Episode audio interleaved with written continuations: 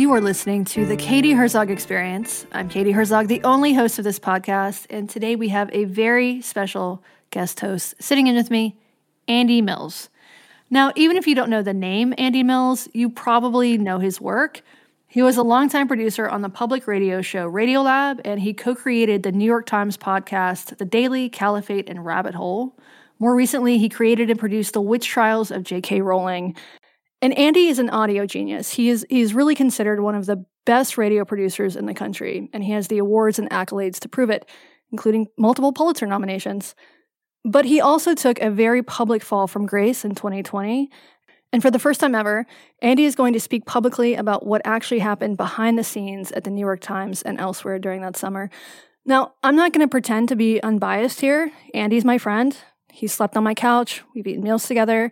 And he's also someone who, as you will hear, takes responsibility for his fuck ups and who survived a pretty brutal cancellation campaign and somehow came out of it okay. And I'm really glad to have him sitting in today for that other guy whose name we shall not mention.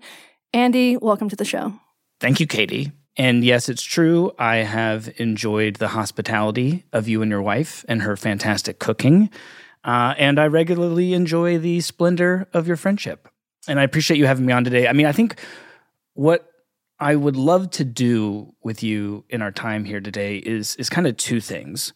One of them is speak as a reporter who was inside of two very important and very influential media institutions during these years of a really profound and interesting shift that's underway in journalism right now.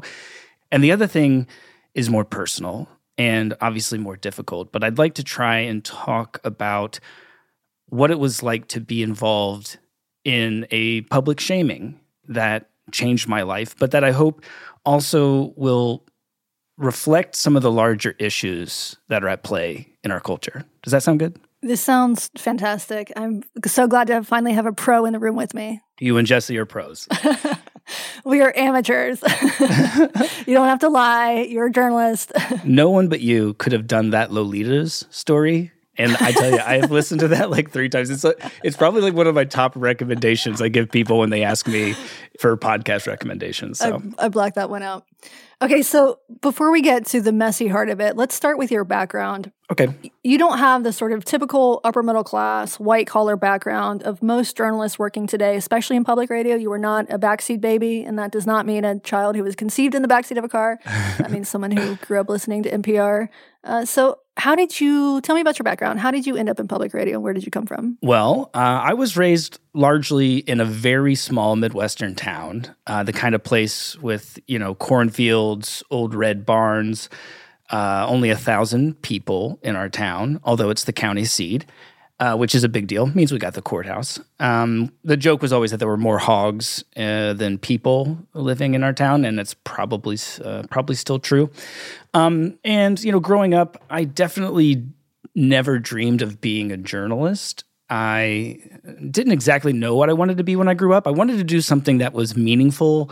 Uh, I would love to see the world. You know, like a lot of people who grow up in small towns and watch a lot of movies and read a lot of books, you kind of wonder what it would be like to travel out in the world. Um, I think briefly when I was in high school, I thought about joining the military, especially because there was an especially charismatic Navy recruiter who came to our school and showed us pictures of aircraft carriers and the Indian Ocean and talked about how one night he saw these flying fish. And I remember thinking, wow, that'd be amazing to go to some place like that.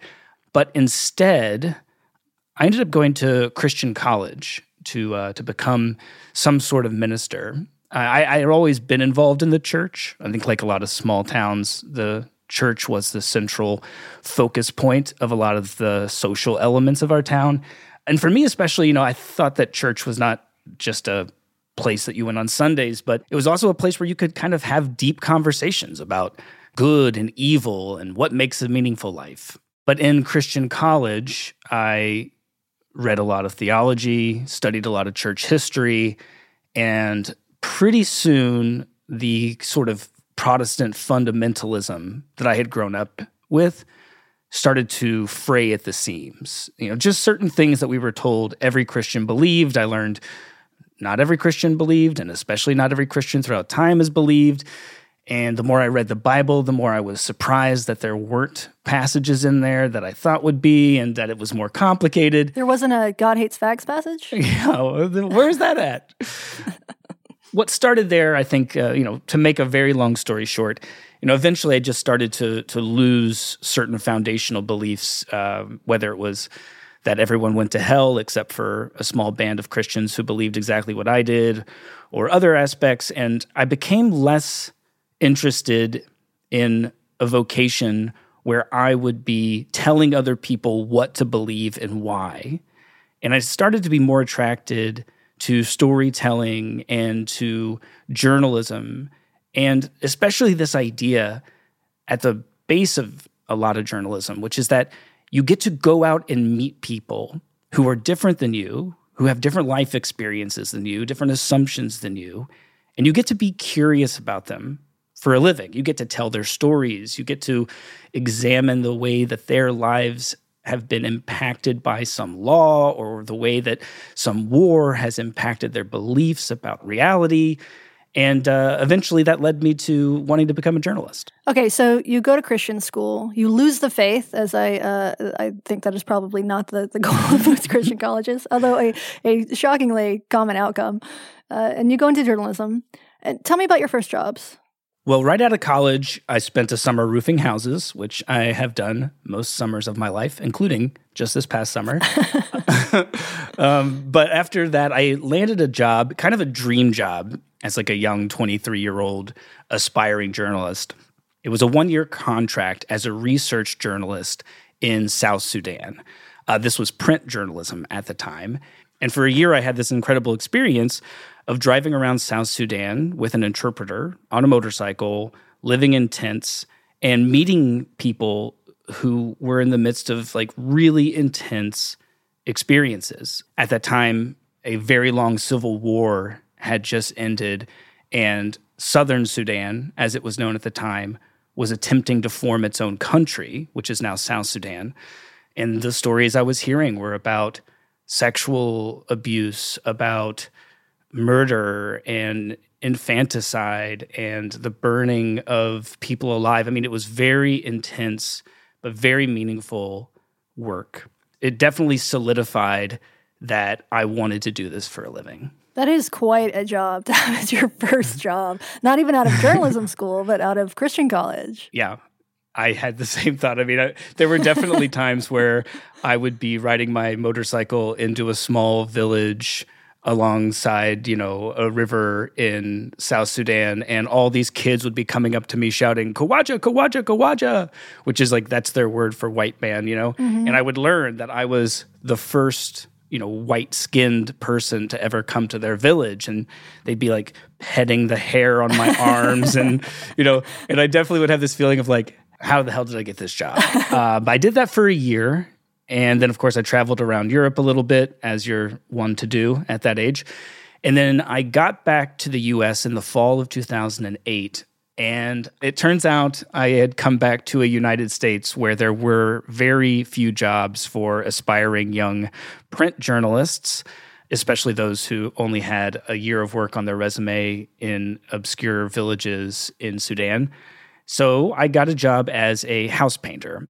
And that surprisingly ended up changing the trajectory of my career because uh, there was this device you may recall called the iPod. Do you remember this? I do. And I had a friend of mine who knew I was going to be out painting houses all day, and he loaded up the iPod with a bunch of episodes of This American Life.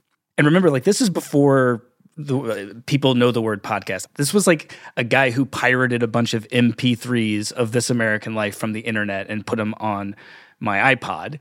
And day in and day out, as I would be painting these houses, I was just obsessed with this storytelling, with this kind of like human centric journalism that seemed driven by curiosity and interested in news, but also in these small, delicate moments that were revealing about some greater humanity and I wanted in. And so I got a microphone.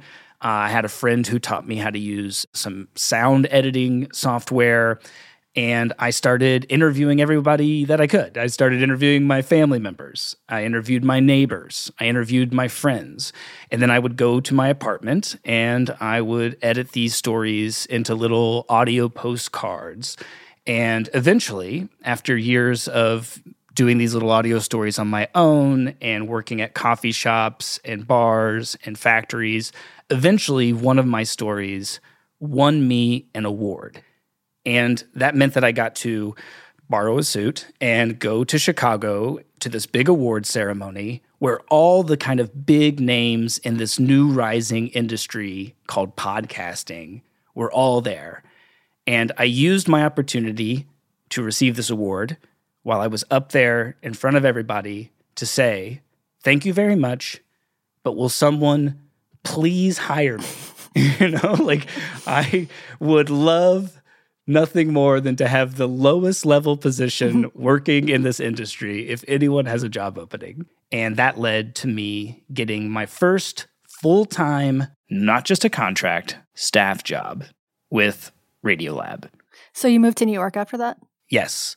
Uh, getting this job didn't just mean that I got to do what I wanted to do for a living, but it also meant that suddenly I was living in New York and a part of the New York media universe that I don't think I ever really considered before. Like, I don't think that I realized that like every one of the major big news studios, like even Fox News, like they're all in New York. So, w- did you experience some culture shock here, either you know from moving from a small town to a big city, or working in the, you know, kind of rarefied, intellectual, progressive world of public radio. I mean, you'd been a house painter and you'd worked in factories. You went to Christian college. How did you fit into this environment? Yeah, I mean, that's a good question because on the one hand, it was awesome. And on the other hand, it was disorienting. Um, on the awesome end, I mean, these were my people, especially at Radiolab. I mean, I don't know if people out there listening like remember those early years and the kinds of stories and the ambition that we were going for in those big episodes. But the people who I was working with largely were as obsessive about stories as I was. They were hungry to tell stories that moved people, that challenged their beliefs. But yes, I also noticed rather quickly that I was a bit of an oddball in some ways that maybe I didn't expect. And, and some of it became kind of fun. I mean, there would be people who, when they found out my background, would say, So, you know, did you used to believe in like creationism or something? And I'm like, Yeah, yeah, I did. Like many Americans, maybe most Americans. and they'd be like, but but like like what do you what do you believe now? And I'm like, well, I find the evolutionary theory very persuasive, very interesting. I'm I'm an enthusiastic uh, student of of this Darwin guy, um, but you know that came later. That came that came when I was in my 20s, mm-hmm. and they'd be like, "Hold on a second. and then they'd like bring a friend and be like. Can you tell him what you just told me about creationism? so it was kind of a, I was like a little bit of a party trick, maybe. I could see how other people would go through this experience and feel a lot of imposter syndrome to use a favorite term on, on twitter did you uh, did you feel that way did you feel like out of place in a bad way i wouldn't say imposter syndrome but I, I would say that it led to some moments that maybe felt normal while i was in them but then quickly would feel embarrassing afterwards uh, maybe a, a, good example of this uh, from early on when I was there. You know, uh, one of the uh, one of the early debates that I got into with some of the younger staffers revolved around the phrase people of color. I believe somebody had recommended that we started to use the phrase people of color more uniformly at Radiolab. And someone eventually even proposed that we would come up with a list of our guests and classify them between white and people of color so that we could better understand how often we were talking to more white people than people of color, right? That was their argument. And this is this has become pretty standard in public radio in terms of cataloging. Like I know some shows and some stations, they really track right. demographics, which I think can lead to some pretty inadvertently hilarious and also very embarrassing situations for reporters who have to, eh, you know, during the course of interviewing, for instance, like someone in a militia at the end of the interview says, like, uh, what's your gender identity and what's your race? This was before that time began, or I guess maybe this was the beginning of that cultural movement happening. And I was a part of these conversations at WNYC, you know, the parent company of Radiolab. And I remember one day uh, pushing back on this idea, especially the use of people of color. Uh, my first argument was that, you know, I don't know if a lot of people across America use the phrase people of color. It, it, it, seems like something I hadn't really heard on a regular basis until I moved to New York. So that might be kind of alienating. And on top of that, like it does feel funny to categorize people in this way. And I told them that. Yeah. yeah like maybe a little bit racist. right. Well, I, I mean, the example that I use is I said, you know, how I was raised, and it, I'm not saying how I was raised was right, but I was saying how I was raised. Um, we were encouraged not to use language like that. It was a little bit different. You know, I think I had an uncle who called people colored people. Right. He thought of it. It was colored people and white people. And you know, my family taught me that you don't say that. Like that, that, you, that the world is not divided up that way and that you know colored people were people we were all just people and that it was inappropriate to use. And so i said like isn't there a little bit of some kind of similar happening here? I know that it's people of color instead of colored people but it's andy it's totally different. It's people it's look if you put the people first it's not racist. Right but i mean at the time it was just kind of awkward and i didn't understand why people were getting quiet and then afterwards at the bar, my buddies who I work with pulled me aside and were like, Andy, don't ever say stuff like that at work. and I'd be like, why? What's going on? And they're just like, uh, trust us. Like, just don't talk about that stuff, especially with the younger staffers. And I was like, okay. And I'd be a little embarrassed. But then I don't know. I would go back to work. I would do my job well. We would win awards. You know, like it, that, that seemed like a small fringe aspect of it all. And at times, you know, I don't think, I think because I had been a Christian at a Christian college who then started to question the basic orthodoxy of my fellow Christians. I was comfortable at the time pushing back on my professors. And I was, I, you know, I, I worked at the college newspaper at my Christian college, and I was the editor of the op ed section. And I liked to publish op eds that questioned things that were considered orthodoxy. I think the, you know, I'm glad that you know, there's no digital archive of my own uh, writings from the time. But you know, I, I did a big piece, a big reported piece where I interviewed the professors of religion and psychology, and and I asked the question, you know, should Christians committed to celibacy before marriage have masturbation as a part of their kind of healthy sex lives? Like, can you or can you not masturbate? And What's the answer? I caused quite a bit of a stir. I mean, interestingly, the the theologians were split at my school. but um, yeah, so I think that there was a level of kind of comfort, and I kind of thought, well, this is what we do, isn't it? We we disagree and we try and find a better idea. I mean, we definitely did it when it came to stories, and we all pushed each other to go deeper and find something more interesting or more true at the base of the stories we we're working on. And I don't think I thought of this necessarily as that different at the time if that makes sense. Yeah. Okay. So, despite this tendency to say things you're not supposed to say, uh, ask questions you're not supposed to ask necessarily, although as a as a journalist, this can really come in handy. As a coworker, uh, maybe not maybe not as much. Uh, but you you were really good at your jobs, and it seemed like you were doing really well. But there were some problems at work, problems that almost killed your career, and in fact would later come back and haunt you. So, tell me what happened. Okay, so um, in 2013 and the in the winter of 2014, two things happened um, that yes, years later would change my life uh, profoundly. One of them was a debate about hiring. Radiolab was growing at the time. Like I said, our numbers were growing every month. We were really excited, but we were also really ambitious and we were working ourselves quite hard. And we were thrilled when the opportunity came up to hire a new producer. And our hiring process eventually led to two qualified candidates, a man and a woman. And I strongly believed that the man who was up for the job, who was someone who had temped for us for over a year and who had honestly taught me a lot, I thought he was just clearly the more qualified candidate. And there was some agreement about that on the team, but then a conversation emerged about diversity in this case, it was gender diversity. I believe at the time there were five or six men on the team and three or four women on the team. I can't remember the exact numbers. Too many dicks. I don't, I don't, I don't believe they said too many dicks.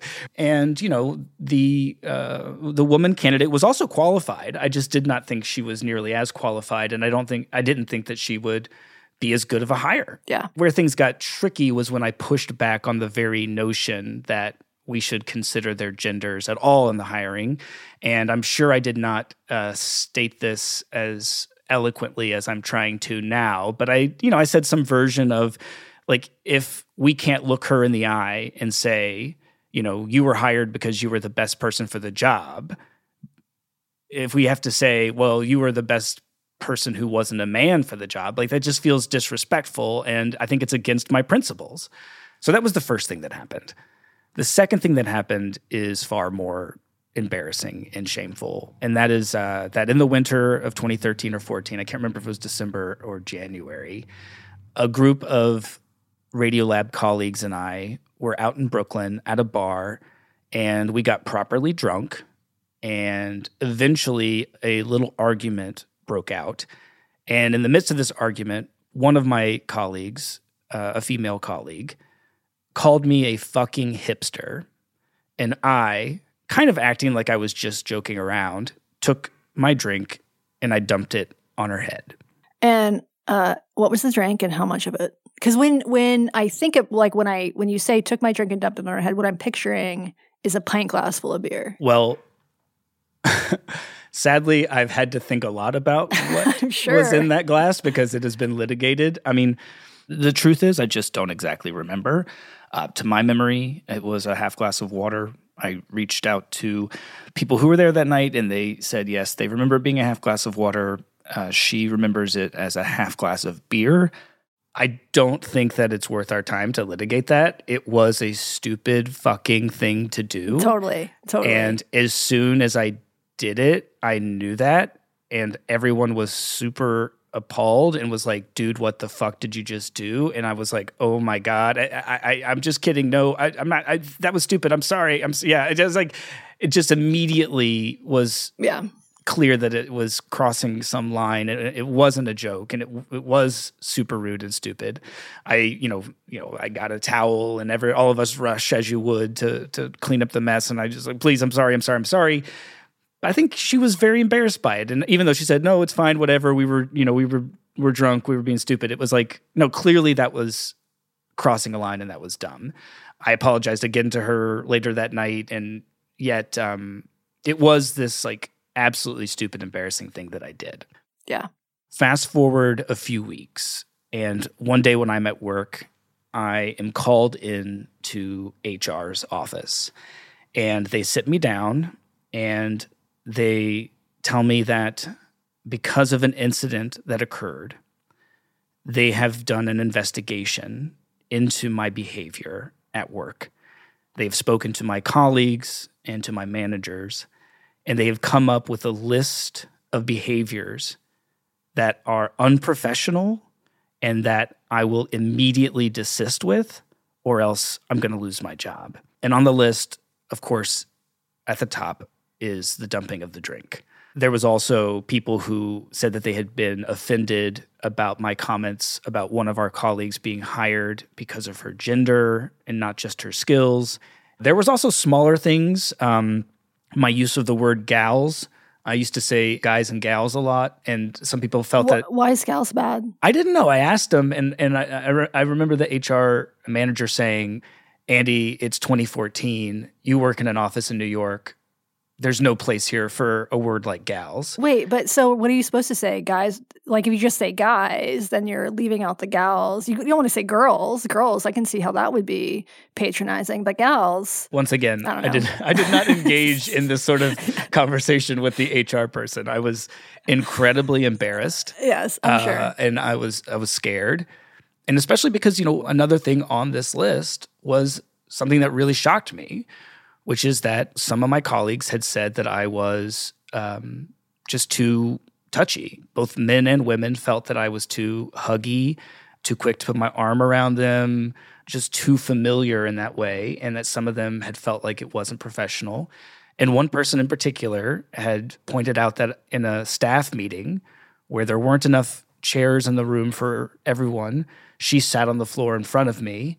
And that there in front of everybody, I rubbed her shoulders and that it made her feel really uncomfortable. And um, I immediately remembered doing that and absolutely was embarrassed because in my head, I thought that I was like this like church campy lovable Midwestern guy who's like full of compliments and always giving hugs and I'll see you guys next week, right? And at least to some of my colleagues, that's not how I'm coming off at all. Um, I'm telling you, it was it was a devastating and embarrassing wake up call that I needed to change my behavior at work. How did you respond to this?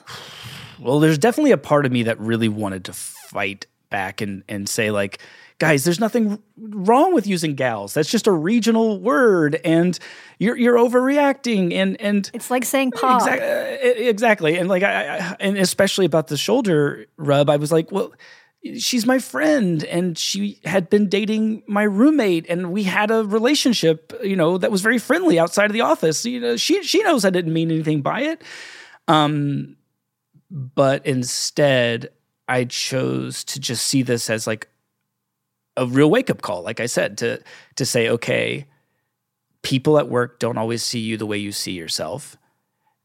And better now than later, you have been informed about this because I want to have a nice long career in this world. Better, you know, my first couple years in an office than later on having this kind of discovery. And so I just told them, like, I confess it's all true. I'm incredibly sorry. I will never do it again. And I will, you know, take any punishment that you guys deem necessary. And uh, that punishment took the form of uh, one, I, I, was passed over for a promotion that I'd been uh, working towards. And two, I had to go to a professional workplace trainer offsite on my own time, unpaid.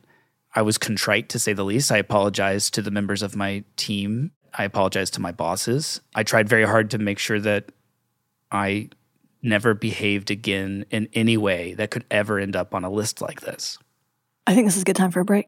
This is a podcast. You can reach out to us at blocked and reported podcast at gmail.com.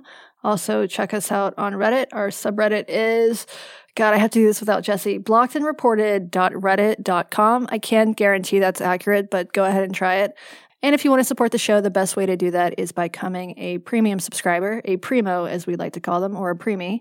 You can do that at blockedandreported.org, where for just $5 a month to get early access to our episodes. They're also ad free and you get three extra episodes of this podcast every month. Jesse is going to be back to join us for all of the primo episodes. So if you miss him, and I don't know why you would, but someone, one person out there probably does, uh, check us out. That is blockedandreported.org.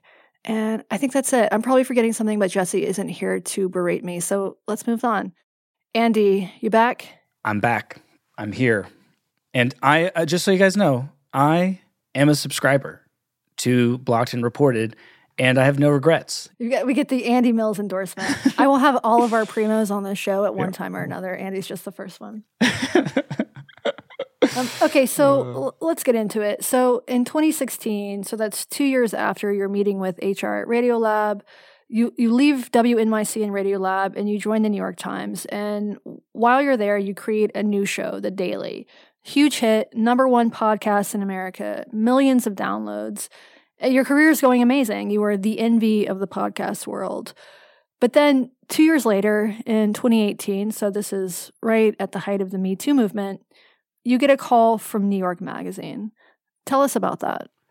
Okay, so yeah, I mean, first, uh, it started off when actually I got a call from an old boss at WNYC who was calling to say, hey, there's a freelance reporter for New York Magazine who's asking questions about you, and I think he's trying to drum up some kind of Me Too story. I told him that, you know, there's nothing here, but he seemed very motivated, so just watch out.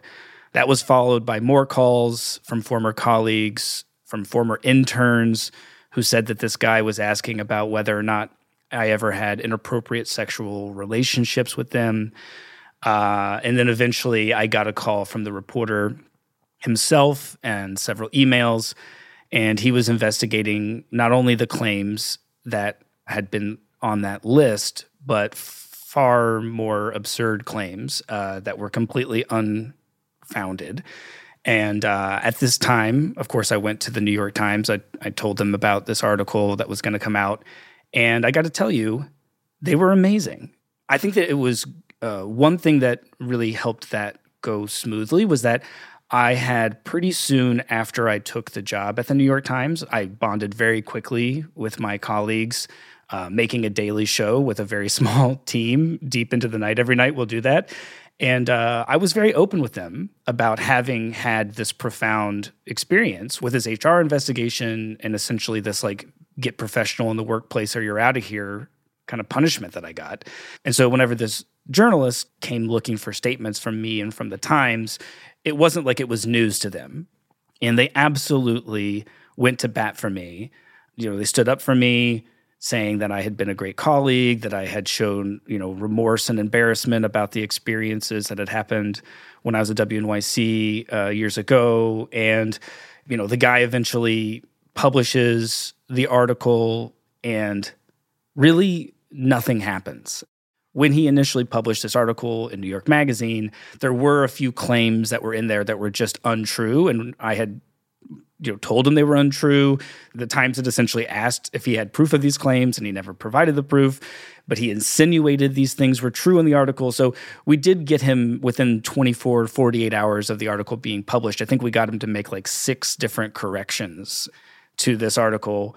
But even with all that, I mean, it, it just it absolutely made no splash. Well, I mean, it, that moment, you know, I was working at The Stranger at the time, and I had colleagues who the same thing was happening. People who'd been at the paper for a long time, who reporters were calling, you know, trying to get dirt on. Nothing came out about anybody, uh, but there was just this. It was like it. It tells you something about groupthink that all of a sudden there's this absolute fever pitch. We got to get these guys and we got to get them right now, even if there's really no there there. Yeah.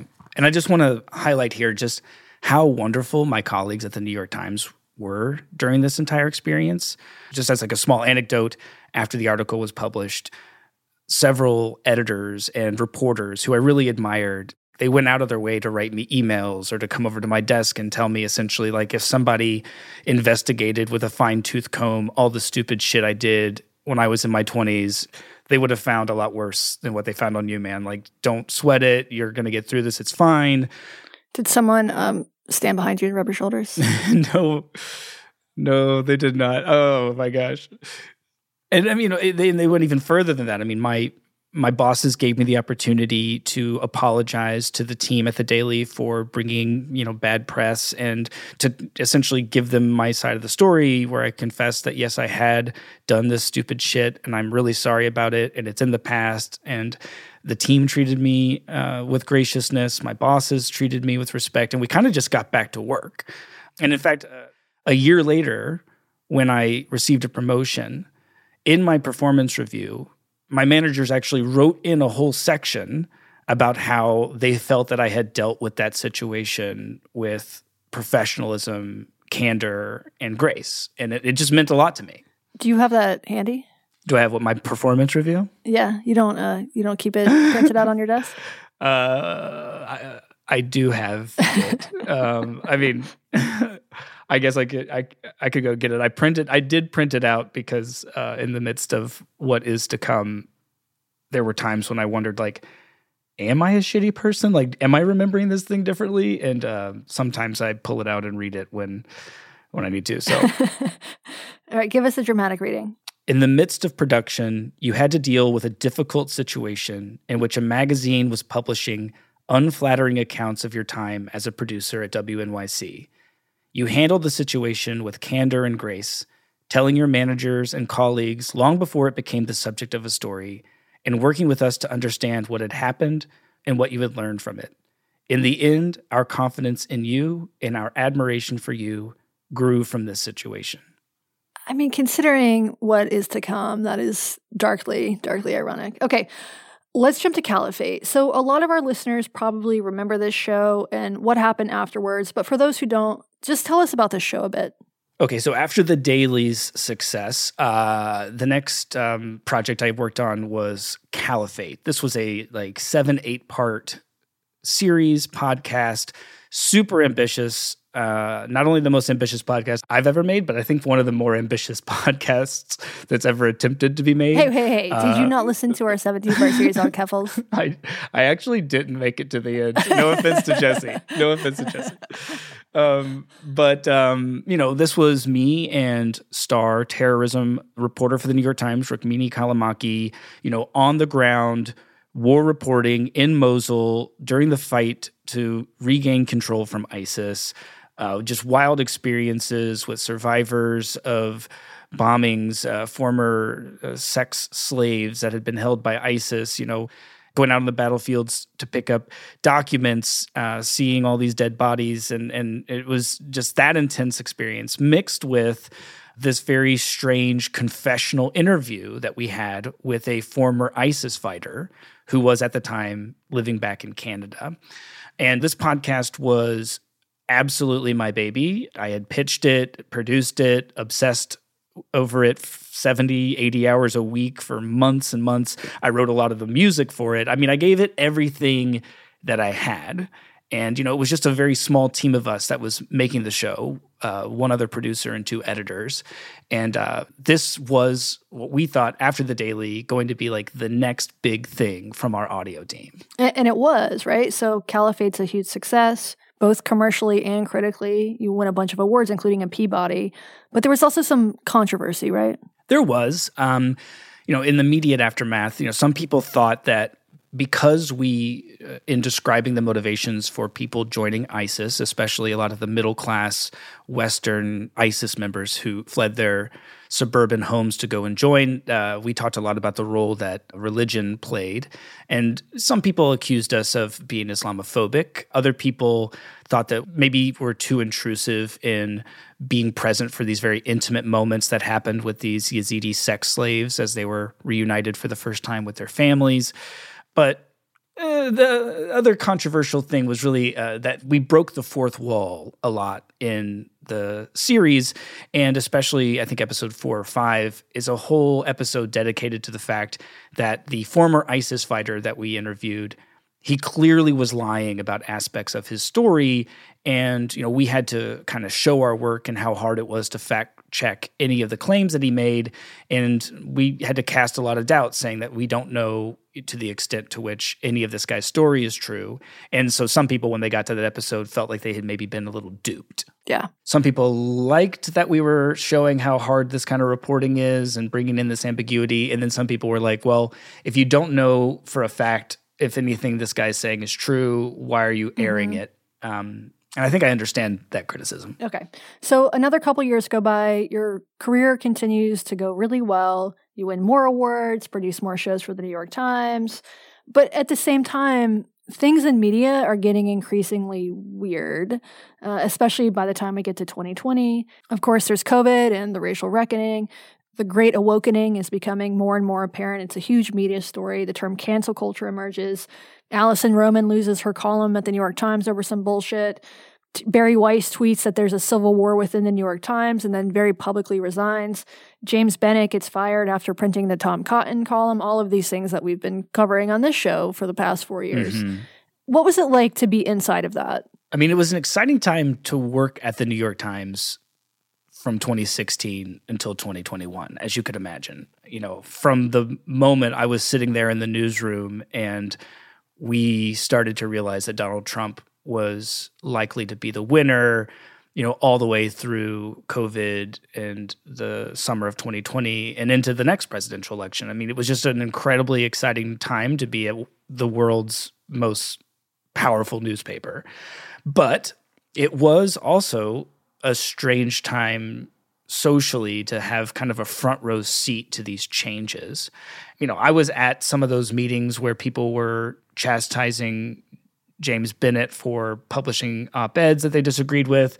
And of course, I was present in the big remote meeting that we had the day that James Bennet was kind of chastised by many members of the staff and forced to resign. I mean, it was, I'll say that for our purposes, you know, I, I, have followed you and Jesse's reporting on the show around all this. And maybe the insight that I would give is uh, that you're, you're right when you suspect the role of things like Slack. Even though 2020 was an incredible year for reporting so many important stories, there was this weird change that happened largely because we were all working remotely, where Slack, this internal messaging system that we had set up, which could be so helpful at times, was increasingly kind of becoming like Twitter itself, where you had to be very careful what views that you shared on Slack, uh, even jokes that you might make on Slack. Uh, you had to be more and more vigilant I guess vigilant depending on what views you might be sharing. For example, when James Bennet was under fire for publishing the Tom Cotton op ed, me and some of my colleagues, uh, we very much wanted to defend James Bennet, but we were encouraged kind of quickly by our managers and people around us like hey you know just don't write anything on slack you know don't don't say anything on slack there was just this sense that had been growing that a handful of people who were really motivated could mess with your career or it could change your public reputation if they thought that you disagreed with them on some of these hot button issues. Okay, so the summer goes by. The racial reckoning continues. More scalps are claimed all over the media for various offenses, some real, some imagined. And then it comes for you, starting with Caliphate, this popular award winning show, Your Baby.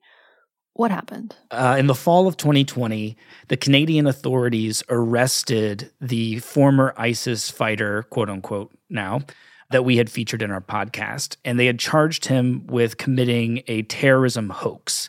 This is a charge that's usually used when somebody fakes a bomb threat at like a sports arena and they're just trying to incite a riot or incite fear. It had never been charged towards somebody in a situation like this. On a podcast? yeah. Well, we, we, we, he wasn't charged for coming on the podcast as much as he was charged for like scaring Canadians. Lying on a podcast is actually a Canadian an offense. Yeah, I don't think he was arrested in connection to the podcast, but I don't think that the podcast helped him uh, at all in that regard. But um, as you can imagine, the Caliphate team and the New York Times leadership quickly started meeting regularly to determine what we should do in response to this allegation. And my instinct and the instinct of some of the people on my team was hey, we had said in the podcast that we weren't sure which aspects of this guy's story were and weren't true. If there's more information coming out now that claims that he made were untrue, let's start recording. Let's report what we do next and put it out as you know caliphate season two or something. I don't know like this let's keep showing our work. And i remember in that first meeting that we had i said like guys we should be recording this call right now. Is it okay if i record this call right now? And uh, the overwhelming response from the leadership was no absolutely not. And i kept saying well don't you think that the listeners would find it interesting to have a front row seat in how we respond to this and how we try and find the truth of the claims that were made. And uh, I'll never forget, I was told, Andy, our job right now is not to do anything mm-hmm. interesting. You would be terrible at PR, Andy. maybe, maybe so. Um, so, uh, quickly, two things happened. First, uh, the New York Times got a couple of their investigative reporters to do an investigation into did this guy join ISIS or not, right? Had we been duped? And then another investigation, and in some ways, an even more serious investigation, was done by an outside group into Rukmini and I's reporting in Caliphate, essentially to say, had there been any misbehavior? Had we crossed any ethical lines? Did we ever knowingly publish something that was untrue? And I think the idea there was to ensure that this was not some kind of Jason Blair situation. And explain who Jason Blair is. Um, you know, in short, Jason Blair was a fake journalist. This was a guy who whole cloth created fake characters, fake quotes, fake stories at the New York Times, and he rose pretty quickly within the ranks of the Times before he was caught. And when he was caught and exposed, it was a huge blow to the Times. And in some ways, I don't think that they've ever quite gotten over it, understandably. Okay, so there's two investigations. What did they find? So the first investigation into the claims that this guy made essentially revealed that there were more things he said to us that were probably untrue and that we now have much more doubt around whether this guy ever joined ISIS or whether he was just a guy catfishing from his basement. Uh, and then the second investigation, which involved many conversations with Rukmini and I, with lawyers, with investigators, us turning over emails, WhatsApps, texts, audio files.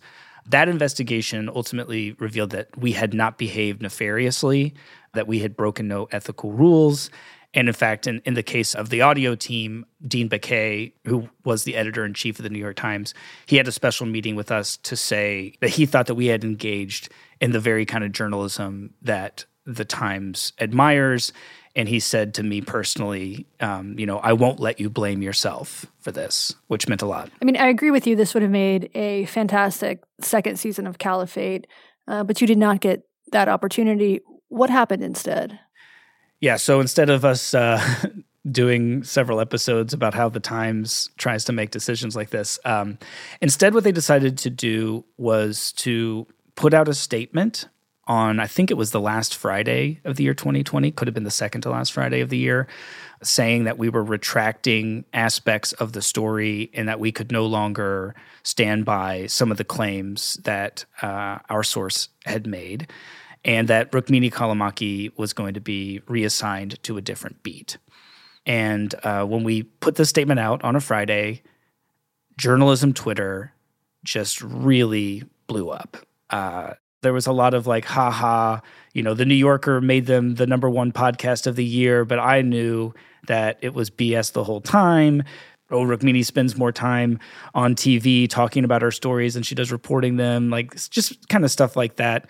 But then the the the kind of Twitter dogpile got especially big because uh, right wing outlets and uh, accounts like Ben Shapiro's jumped on this too, right? Because this was 2020. This was at a time when there were worrying stories about the misinformation of right wing podcasters like Joe Rogan, right? Um, which I've always been confused about the idea of Joe Rogan being a right wing podcaster. But a lot of people were saying, haha, the real misinformation was coming from the New York Times the whole time. So, in the midst of all of this drama, all of this shit happening on Twitter, you guys decide to give back your Peabody Award. Who whose decision was that? That was an internal decision that we made. Um, the thinking was, let's be classy here and hand the Peabody back before anybody says that we should hand it back. But it was just a part of the strategy that, you know, Dean Baquet, I think, summed up well when he had this meeting with the whole audio team right before we made this announcement that Friday, where essentially he said, look, this is going to be a tough weekend. Uh, we've all got to do our best to be there for the Caliphate team. They're going to get a lot of criticism, but uh, everything that we're doing is to minimize how long the story is in the headlines. We're going to keep this to be a one day story, maybe a two day story, and then we can all get back to work. Yeah, for, I mean, for people who haven't listened to the series, the veracity of this guy's story is a big part of a theme of the theme throughout the throughout the series. But you were still duped. I mean, I can imagine as I, you know, I've been duped as a reporter on a much much smaller scale, and it is a it's a humiliating experience. It's also a a, a, like a real kick in the ass in terms of uh, making sure this never ever fucking happens again. So I'm wondering, do you think you should have been more skeptical? Has this informed your reporting going forward? Like, how was that that aspect of it for you? I mean, it's definitely something I've thought about a lot.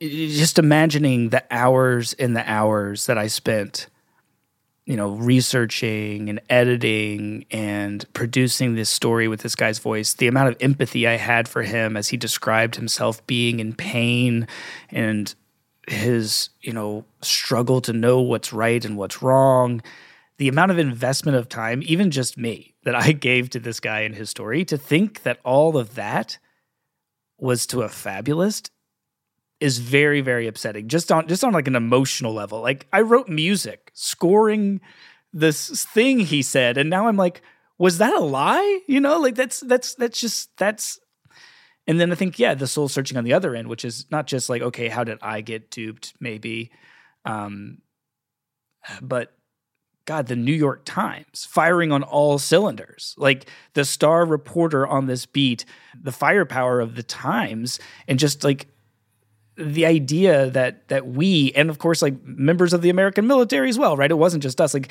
that so many people who are so invested in this beat that we might have been duped is um I think that that's definitely something that begins to shape you. And as much as I've, I've always been skeptical, uh, my skepticism has definitely been raised a hundredfold. And I'll just say, uh, you know, to pull it from the personal just into a broader perspective, like there are so many stories to tell about ISIS, and it was a really impactful thing that happened not just to the Middle East in the places where you know the Islamic State was, but to all of the countries with all of these attacks. I think we forget now just how in, incredibly invasive the violence was and the fear that was generated out of it, right? And to think that, like, of all the stories we could have told, we might have devoted all this time to telling one that wasn't true. That's devastating. On the other hand, you know, I, I, I, I still don't know. Like to this day, like there, I don't, I don't know. Maybe, maybe he did. Uh, uh, it's, it's, it's weird. It's a weird, it's a weird place to be uncertain. But that uncertainty is, I think, where uh, where I have to live. Okay, so you're ready to go forward, but things change really quickly. Walk me through what happened next. So the Monday morning following this, you know, rough Friday where we released this statement about caliphate, the following Monday morning, bright and early, we released a special episode of The Daily that my colleague Bianca Giaever and I had been working on for weeks. This was a profile of the FM radio DJ Delilah, and it was the beginning of a week of special episodes leading up to Christmas. This is essentially like how we in the daily news business sometimes make a Christmas break for ourselves, right? We make a bunch of special episodes so that we're not doing our usual thing.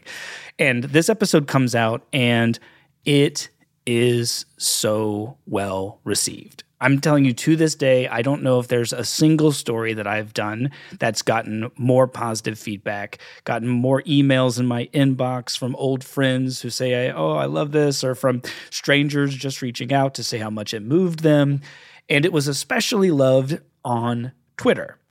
And tweets started to come out where people not just said complimentary things about it, but they said things like, wow, best story of the year, best podcast episode of the year. You know, this should win all the awards. You can get the Peabody that you just gave back. They're going to give it back to you. Well, I don't think that the journalism Twitter world liked seeing that this guy, and I should note that I'm usually behind the scenes. I'm rarely on the microphone myself these days. And I definitely was rarely on the microphone at the Daily, maybe one or two stories a year. But this was a story where me and Bianca together narrated the story, right? My voice was actually present in my work in a way that it usually isn't. And it didn't take long for people on Twitter to start asking why this was allowed to happen. I think when things really started to change in their mood was on Monday night when the very ex coworker who eight, nine years before I had dumped a drink on her head at this bar. Remember that from the unfortunate story I told? So that ex coworker went on Twitter and wrote this. Uh, she said, Harass coworkers for years, no problem. The New York Times will give you a job and defend you when New York Magazine writes about it. Forced to return your Peabody for bad reporting, no sweat you get to host the New York Times, The Daily, the very next Monday. Kudos, Andy Mills. Hashtag Caliphate. And really, you can draw a direct line from that tweet to a pretty massive storm inside of kind of podcast journalism Twitter. Uh, people saying things like, wait, do I have this straight? You know, Rukmini has to take the fall for Caliphate, but meanwhile, her producer, who also was a prominent voice on this podcast, he gets to host the next episode of The Daily? Like, what is this about? Things just started to escalate from there, right? There were accusations that this was about male privilege and the difference in how men are treated from women in journalism. Uh, race came in pretty quickly, saying that you know this is how it is to be a privileged white male. They always get the special treatment. people started to make other accusations against me. Uh, they went through my old tweets, saw that I had said a nice thing about Ayaan Hirsi Ali at one point, and they used that as grounds to say that I was an Islamophobe. They found that I had liked a tweet from reporter Katie Herzog, and they used that as a uh, as proof that I was a transphobe. Yes, that, yeah. that's what they said. um, thanks a lot for that, Katie. You're welcome. It was a funny tweet. I hope record. so. I hope it was worth it. It was. It was just a tweet about public radio as well. with, with trans issues. It was just because of your reputation. Uh, and then, you know, pretty quickly, people started going after my friends. Uh, there was a hashtag that was started called hashtag speak up white guys or speak up white guys in podcasting or something like that, where they're saying, like, this guy's been popular for years. There's a, bu- there's a bunch of guys on here who aren't saying anything. And by the next day, I woke up to a public relations call from the New York Times. And honestly, she was great. Uh, she, uh, you know, told me right away to not look at this stuff. Uh, that it wasn't good for my mental health and that they were on top of it. They were monitoring the situation.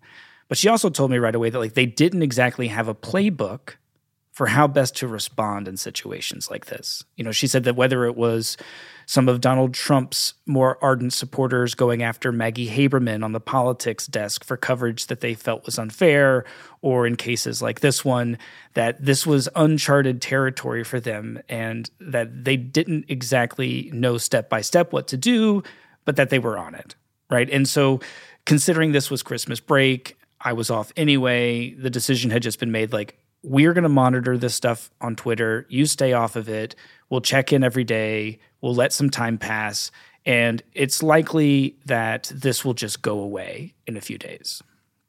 So, oftentimes in situations like this, there's a, a seed of truth in the initial allegations, perhaps, but then things pretty quickly start to mutate and the, the game of telephone. Right. Uh, did that happen with you? Yes. Um, you know, there were tweets about me dumping the drink. There were tweets about me um, being accused of rubbing shoulders uh, at work. And then quickly, it was elevated to tweets about me being a criminal, uh, both that I was abusive to women and that I was a sexual predator. I do want to say, you know, no one ever came forward and claimed that they were a victim of my abuse or sexual predation. It was just a kind of strange game of Twitter telephone where accusations just seem to get bigger and bigger and more and more dramatic. So that was one thing that happened. And the other thing that happened is that a lot of these people on Twitter started to go after the host of the Daily, Michael Barbaro. They were tweeting things like here's an example of one can someone please explain to me what's going on at the New York Times with the sexual assault allegations against Andy Mills and why Michael Barbaro is being completely silent about this? Then my friend Barbaro, he started to block people on Twitter who were making these kinds of accusations against me and you can probably guess how that went. Yeah, not well not well. Uh, here's an example of uh, a tweet uh, as they started to flood more and more in. If Michael Barbaro continues to block everyone who mentions Andy Mills, the next thing to do is to continue to associate the New York Times brand with sexual assault until somebody in charge of the money is forced to give a shit about this. And again, you had never been actually accused of sexual assault. God, no. No. And this and this was by the way, this tweet was written by a journalist. Yes, I think an especially discouraging aspect of this, especially as I'm being accused of having um, not had enough credulity in believing the ISIS fighter was at the very same people who were criticizing me as some kind of gullible journalist were, you know, unironically just absolutely believing things that they were reading on Twitter and this kind of became the the day in day out norm for the next uh, several days. Every time that the Daily or the New York Times or Barbaro tweeted something, underneath it there would be response tweets that say, "I'm not listening to you guys until you stop working with Andy Mills. We have to stop enabling predators." Predators. You're like you're. It makes it sound like you're a T Rex. I almost wish that they thought of me like a T Rex, but I think I, I think they were thinking of something even far less flattering. But this was just uh, the state of Twitter for several days, as you know, Christmas break ended and New Year's break ended.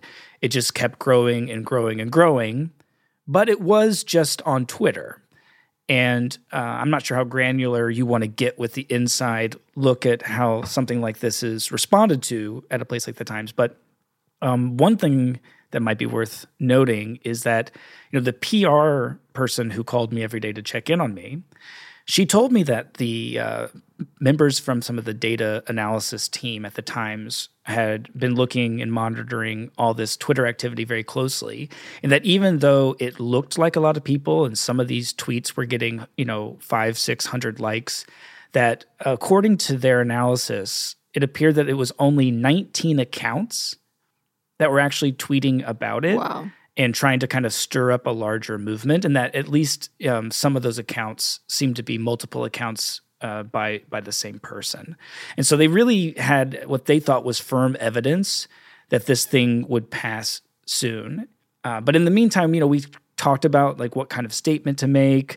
Um, you know, what it's so hard to know. Like, how do you say like, hey, some of that stuff is true about me doing stupid things, but not this other stuff. You know, like it was just like a very confusing place to be in. Okay, so at this point, the Times has your back. But as the weeks go by, the story does jump from Twitter to the rest of the world. So, how did that happen? Yeah. And this is honestly one of the saddest parts of the story. Um, a lot of people on Twitter had gone after uh, my friends or after different colleagues of mine at the Times, but then they also started to go after Radiolab as a show and to individuals who worked there and um, saying that they had enabled my predation, that they had, you know, given me a platform that led to my success. And eventually, Radiolab decided that they needed to release a public statement. And so they put out this this note, and in it, they you know were very sure to not accuse me of anything I didn't do. It's not it's nothing like that. But they essentially said, you know, we should have done more to punish Andy. Thank you for uh, holding us accountable. We hear you. Um, and pretty soon after that letter hit the internet, I almost immediately got a call from the Washington Post and then from NPR and then from CNN and more and more outlets in the mainstream started covering it. And um, you know, the the PR person who I spoke to every day. I mean, I also was speaking to like my managers and editors and friends at the Times as well. But the PR person is really who uh, had taken control in this situation. Uh, you know, she cautioned me that you know the best statement is no statement at this time. The thinking is just that if the New York Times says something, like we have the biggest audience, right? And if we say something, the story just gets bigger and bigger and bigger. And the best thing to do is just to let it naturally go, kind of the way that the you know New York Magazine eventually went away. Right. I hate to bring you back here, but but I want to pause on that letter for a moment. So, was the letter signed by individuals? Yes, um, it was. Uh, many of them very dear friends. Many of them colleagues that I worked tireless hours deep into the night with uh, throughout my twenties. Uh, and it was a very uh, sad and and and strange thing to see them do that. But I also think I understood it uh, to a certain degree. Uh, I mean, the senior editor, who I think really um, spearheaded the the letter project, he actually called me that night to tell me like we don't dislike you i don't dislike you i know a lot of the stuff that people are saying on the internet about you isn't true but we just have to do what we think is right to protect the jobs that we have here. You know, he said like 19 people work here now. Like that's 19 salaries. That's that's 19 people's livelihoods and you know and they and he really thought that this was going to somehow be the end of the fucking of Radiolab if they didn't say anything about yeah. it. I mean, I, I can understand. I understand. Like it, it feels huge in the moment, especially when you're in the media and all of these people on Twitter won't shut the fuck up about it. Right. And I also think that, like, I'm sure there were internal pressures. Uh, I'm sure people at Radiolab or at WNYC, you know, maybe who came in after I was there, who didn't know me, like, you know, wanted them to do something. But I also think, like, uh, you've got to remember that before Elon Musk broke Twitter, I just cannot explain it to people who weren't there how much Twitter really controlled different aspects of the media in New York City.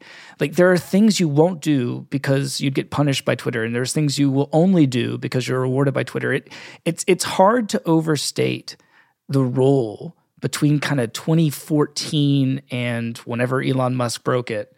Like the role that Twitter played in the world of journalism is like a book I would love to read. You know, like it's it's it's just impossible to overstate. And it's and a part of that is because it's like human beings are so social and we hate to be rejected. We we it's it, yes, part of it is your job's on the line, but another part of it is your reputation, your integrity. Yeah, and this was happening across the media at various different outlets. There'd been a number of high profile cancellations in the pub in the podcast world. So I guess you know, from even a couple years out, it's easy to look at what your former colleagues and friends did and say, what the fuck were you thinking? This was totally unnecessary. But I'm sure yeah. at the time it felt necessary. I have empathy for the pain and the confusion that they were in, even as I will always uh, disagree with the wisdom of them putting out that letter. And it wasn't the last letter. Uh, after the Radiolab letter came out, then there were the calls from the Washington Post and other n- news outlets.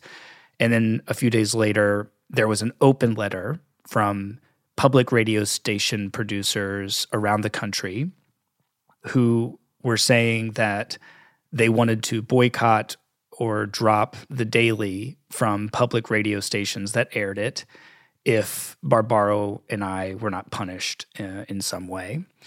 And at that point, uh, we realized like we really had to do something. We couldn't ignore this any longer. But it was hard to know like what to say, like trying to craft this statement where we are being honest about my shortcomings, where I can have the opportunity to show, you know, public remorse, but also to say like, hey, I- I'm actually not a criminal. You know, I'm not actually this person that's being painted on Twitter. Like trying to write that up is is is incredibly difficult, and the the words are definitely failing you as you're in this like very emotionally fraught situation of having your entire reputation changed, uh, you know, somewhat overnight. Um, and as all that's kind of happening in my world and the PR world, this is around the time that there starts to be some complaints about both me and Barbaro to a certain extent coming from some people at the New York Times. Uh, they ranged from some people who just said, like, hey, look, this is incredibly bad PR. The Daily has become this hugely important and very profitable part of our newsroom. Like, we've got to clean this up. Uh, and then other people saying, like, I don't think that I could work with a guy like Andy as a leader in the newsroom if, you know, there's all this smoke around him. And it was in the midst of like trying to come up with this statement and trying to understand how to handle these complaints internally that the Daily Beast published a story about Donald McNeil. Do you remember the story of Donald McNeil?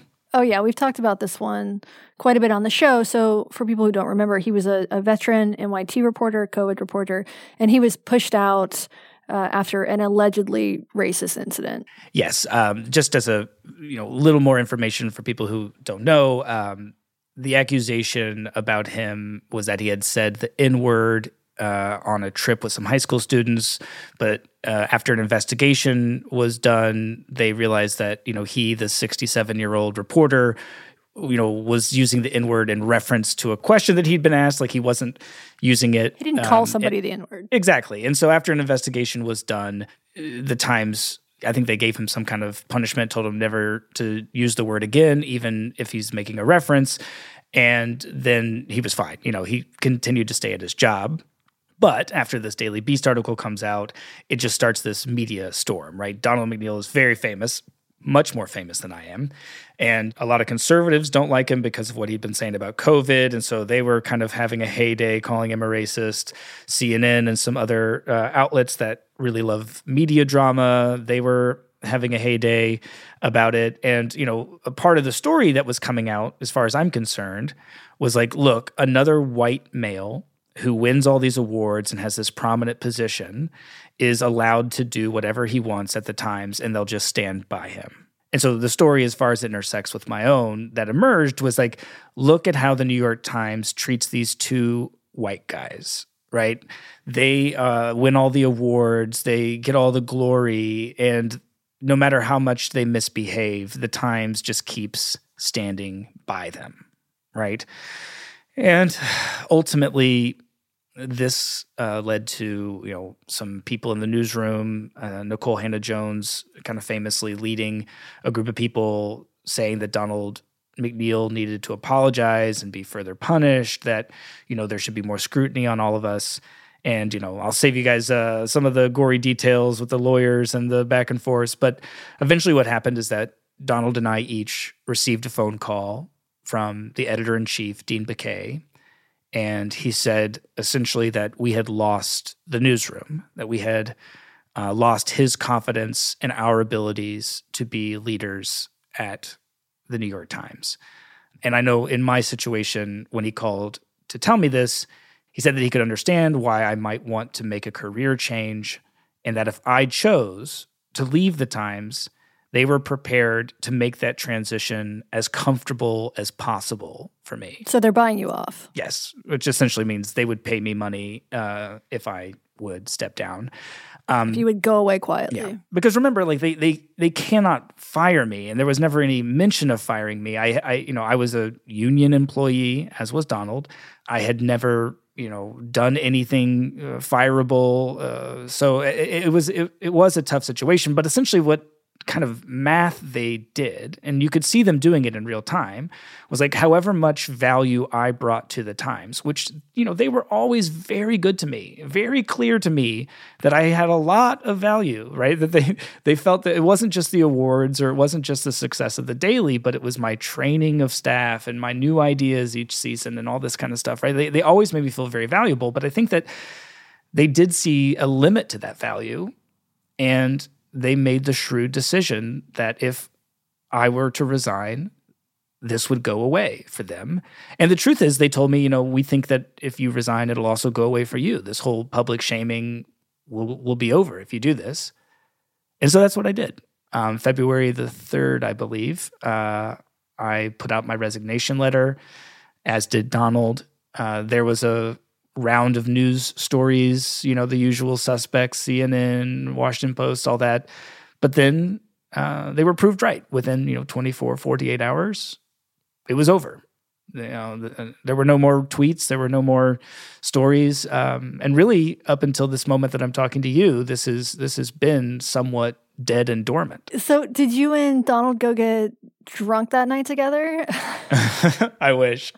I wish. Uh, we definitely had some phone calls yeah. together. I mean, um, I, he he was in a very different stage of life. I mean, we have a lot in common. I, you know, he and I both have the kind of what they call a working class background. He worked his way up from the mailroom. He had been there for 40 years or more. And I, you know, have my own uh, background. So, you know, we bonded on those things and, you know, kind of commiserated that this was a tough situation. But I think we we also chose just different paths and how to go forward. He, I think, wrote uh, the longest medium article in the history of the website, uh, kind of going through all of his stuff. And I chose, instead of diving big into my own story, I kind of chose to channel a lot of my curiosity about this experience and why human beings engage in this and what it's like emotionally. I kind of chose to channel all that into uh, working on a series that I made called The Witch Trials of J.K. Rowling, which is not at all on the surface about any of this stuff, but it was in some ways me using my curiosity and need for some kind of artistic therapy um, to you know lead with curiosity instead of with outrage in uh, a very upsetting situation. Yeah, I, I, mean, I've seen a lot of people who've been through similar public shaming campaigns essentially turn into the the worst, most curdled versions of themselves afterwards. They basically become the people their critics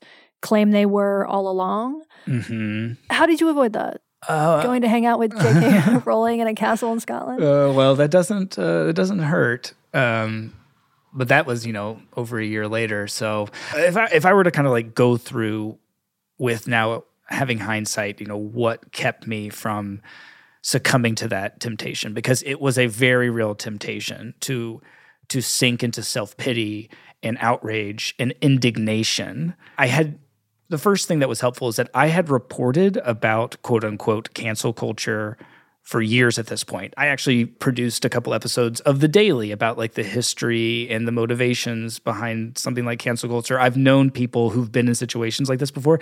I was curious already mm-hmm. about this behavior.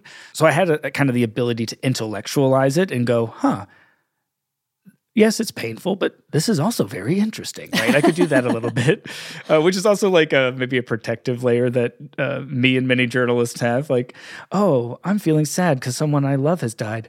I'm going to do a story about grief and mourning. Totally. turn this into content. Grief? Yeah, exactly. Uh, um, I think the other thing is that I am no longer religious. I left the kind of supernatural aspects of the faith, but I very much stayed in touch with parts of being religious that I think are good. And mainly that is being in touch with your values. What are the values? What are the names of the values that are guiding your life, right? My friends and I talk a lot about it. You know, we, we talk about grace, courage, honesty, gratitude, having a sense of humor, right? And we talk so much about it that whenever you go through a really unstabilizing, painful, confusing time, you don't have to, in the midst of all those swirls of emotions, go, How do I make decisions? And what, what, what do I do? It's, it's, you can say, Okay, what is the gracious response? What is the honest response? What does courage look like in a situation like this? How do I stay grateful? Because like none of those things will lead you to go i'm going to go on a crazy tweet screed about how i was you know like not that i lived up to all those values perfectly but at least i had them as my ideals as something to strive for and i think that was huge andy i can see that you would make a really good youth pastor there was a time where such a calling was right there in front of me Oh gosh, yeah. Uh, overly earnest. Sorry, I really got on my pulpit there. But I mean, this is the truth is that like I got these values, these names like tattooed on my body after I had this experience because of just how grateful I was to have had something steady to hold on to like this when the storm came. And as cheesy as it sounds, and I know it does, um, it really, really helped.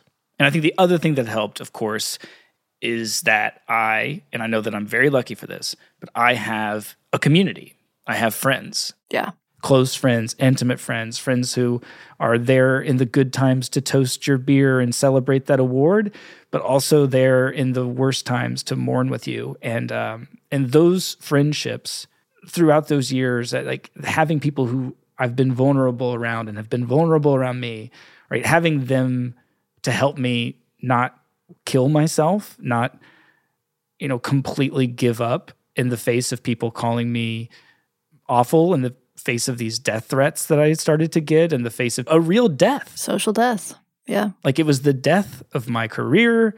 It was the death of my reputation.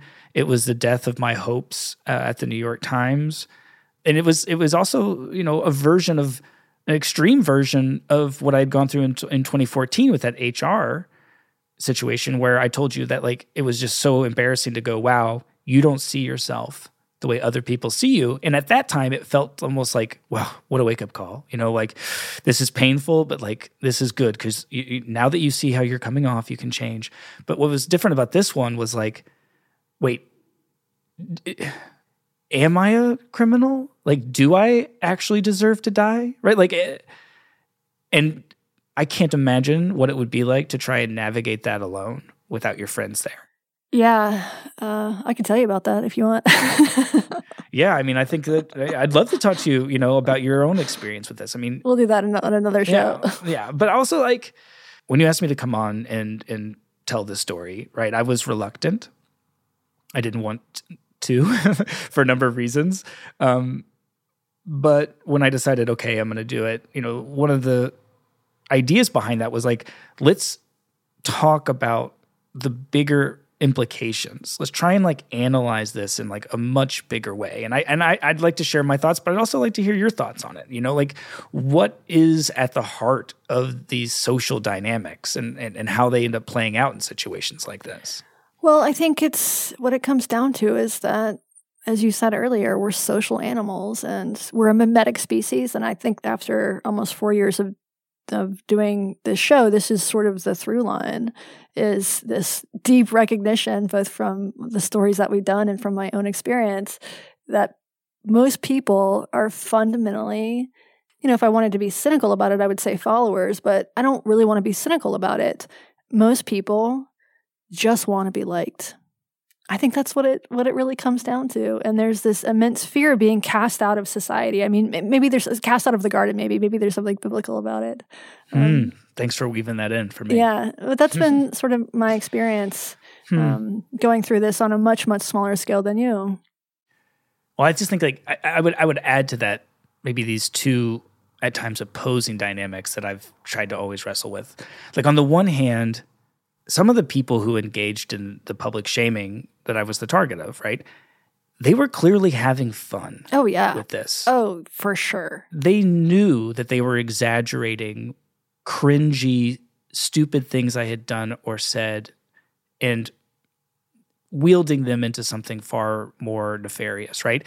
But they would take things even further. I mean, they made memes with like me and Michael Barbaro's face on them, you know, saying things like, find someone who loves you as much as Michael Barbaro loves sexual predator producer Andy. You know, like they made fake accounts with my name to post dumb things. They, you know, were clearly getting some sort of social enjoyment out of it. And, and when I see that, I'm just like, God, that's so perplexing. But on the other hand, I do think that, and maybe this is my Christianity coming back, like I do think that there's a lot of people who see that the world is full of injustice, who see that there's so much unfairness out there, who maybe they themselves have been victimized by some douchey dude one too many times, right? And they wish that there was something that they could do to make it better. They want to be empowered to change the world even a little bit and they don't have an outlet to do it. And so what do they do? Well, they they join the dog pile on Twitter because to them, they see me as the embodiment of a real social problem that has been persistent for years and they think maybe we can be a part of the movement that stops this and if it and if, if it takes getting rid of this guy and stripping him of his job and uh, that's what we're going to do right like and, it, and and what's ironic about it is that like I actually admire that quality in them. I think that that's the best of us as people that we want to leave the world better than we found it. That we want to have a just legacy that we leave, and then it just gets caught up in these other social dynamics and in the the need for social media to keep us coming back day in and day out for more drama or more content. I think your analysis is exactly correct. I also think you're more generous than I am. These people are fucking assholes. well, have you? Let me ask you this: Have you ever, um, have you ever tried to cancel somebody? You know, that's sort of a complicated question to answer because, like, I've never done a call out post or anything like that. I don't think, um, but I have certainly criticized people and in ways that have inadvertently started pile-ons. And the one that grew the biggest was after the story I wrote for Bari Weiss in the Free Press. It was a story about a therapist who was she was racist. She was extremely anti-white. I remember this. Yeah, it was a crazy story. Uh, she basically was using her practice to what she thought was like healing people, but she she had just a like pretty crazy message. Like she told me on the phone at one point that white people don't eat bread because they have some sort of latent guilt over slavery and this became a huge she was also she had done uh, done a talk for yale grand, grand rounds and, and this became a huge story because she repeated some of this absolute nonsense in this talk at yale and we got the audio of her talk it was what she said was very inflammatory and of course the story became huge it was picked up by fox news and the daily mail it was all over twitter and i i almost immediately regretted writing the piece because I saw this woman who was in the wrong. I still believe she was in the wrong. She was being absolutely destroyed by people who weren't just having fun. They felt so righteous about it. But yeah, so as much as we've been critical of, of cancel culture on this show, and it is a recurring theme. Uh, I have I have been a part of it for sure. Yeah, and you didn't mean to. And even though you didn't mean to, you inadvertently led to it. So I think that that says a lot about how it is bigger than any one individual or one individual story. Closest I've been to a cancellation was my own, and I got to see a little bit of it through both sides. Um, because not only was I on the receiving end of the public shaming, but um, and I don't think I've ever told anyone else this, so uh, it's just us. not sure, not sure it's the wisest thing for me to put on your podcast, but um, you know, I was living with two of the guys who were still on staff at Radiolab when they made the decision to put their name on that letter that went out which again i want to emphasize like that letter wasn't claiming i was some criminal. It wasn't you know aping the worst things being said about me on twitter but it was essentially saying thank you for twitter for calling them out you know? It was, it was a disavowal. It was a disavowal and a public distancing of themselves from me even as we were sharing our meals living together having a honestly having a fantastic time up to that point. Um, how, how did you continue to live with them after they signed an open letter condemning you? Well, it was a rough day. it was a really rough day, and um, who changed the locks? You were them. exactly.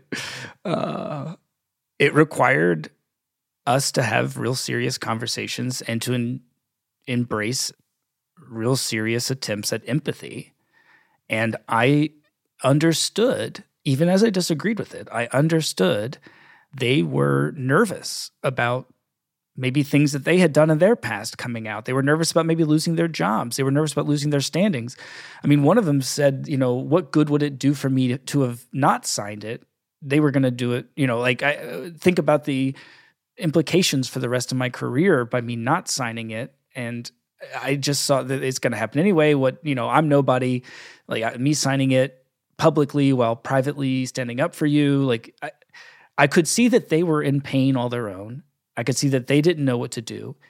And I know that hearing this as an outsider, you're like, God, what, what kind of lives are these people living? We're like, this is a hard call. I would make the easy call. It's not easy. Yeah. All right, Andy, one more question for you. Do you think if this happens now in 2024, do you think this would play out the same way? 100% no. I think that so much has changed in the past few years.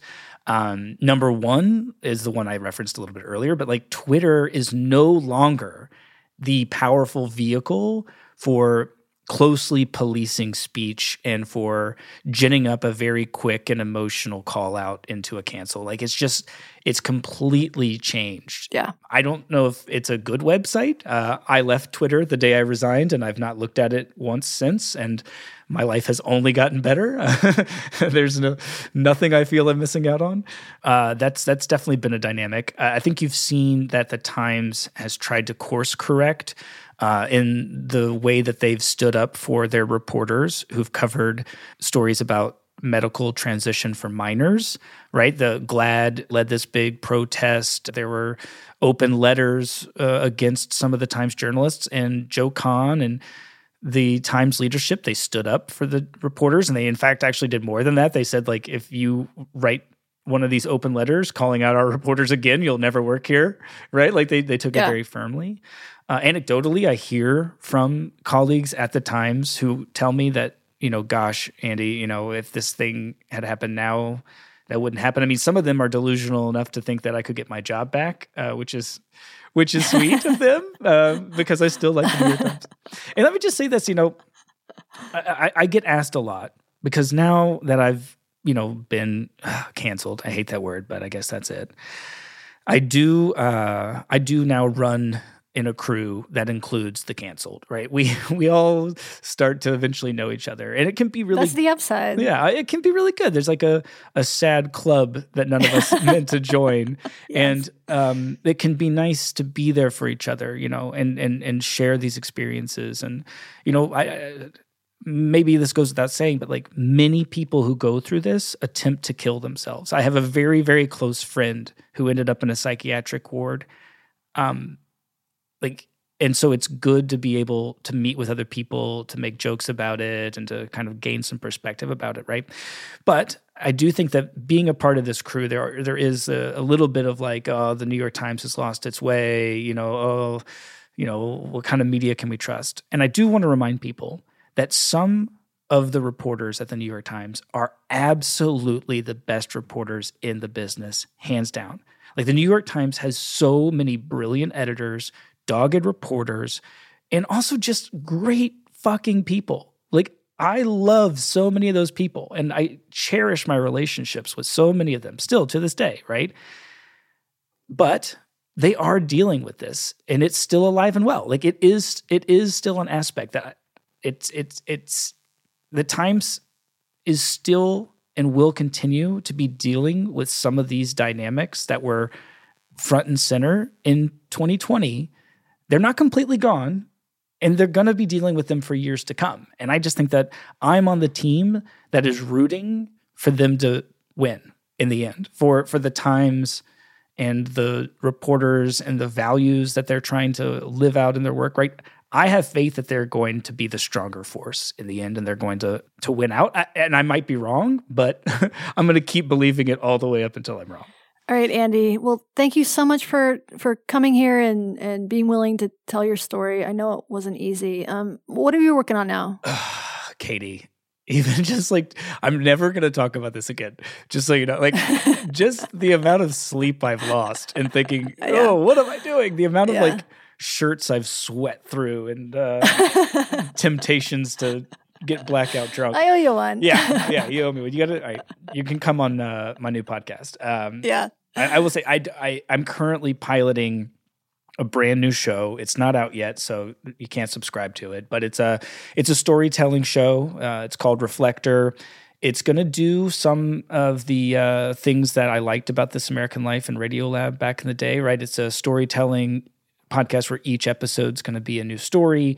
Um, but really, like what unites it is that no matter if the story is about you know Young Thug and the way that rap lyrics are being used in trials in criminal cases or whether it's a political story about how some congressional rule changes in the 1970s kind of started a chain reaction that have helped lead to all the struggles that we're having in Congress right now.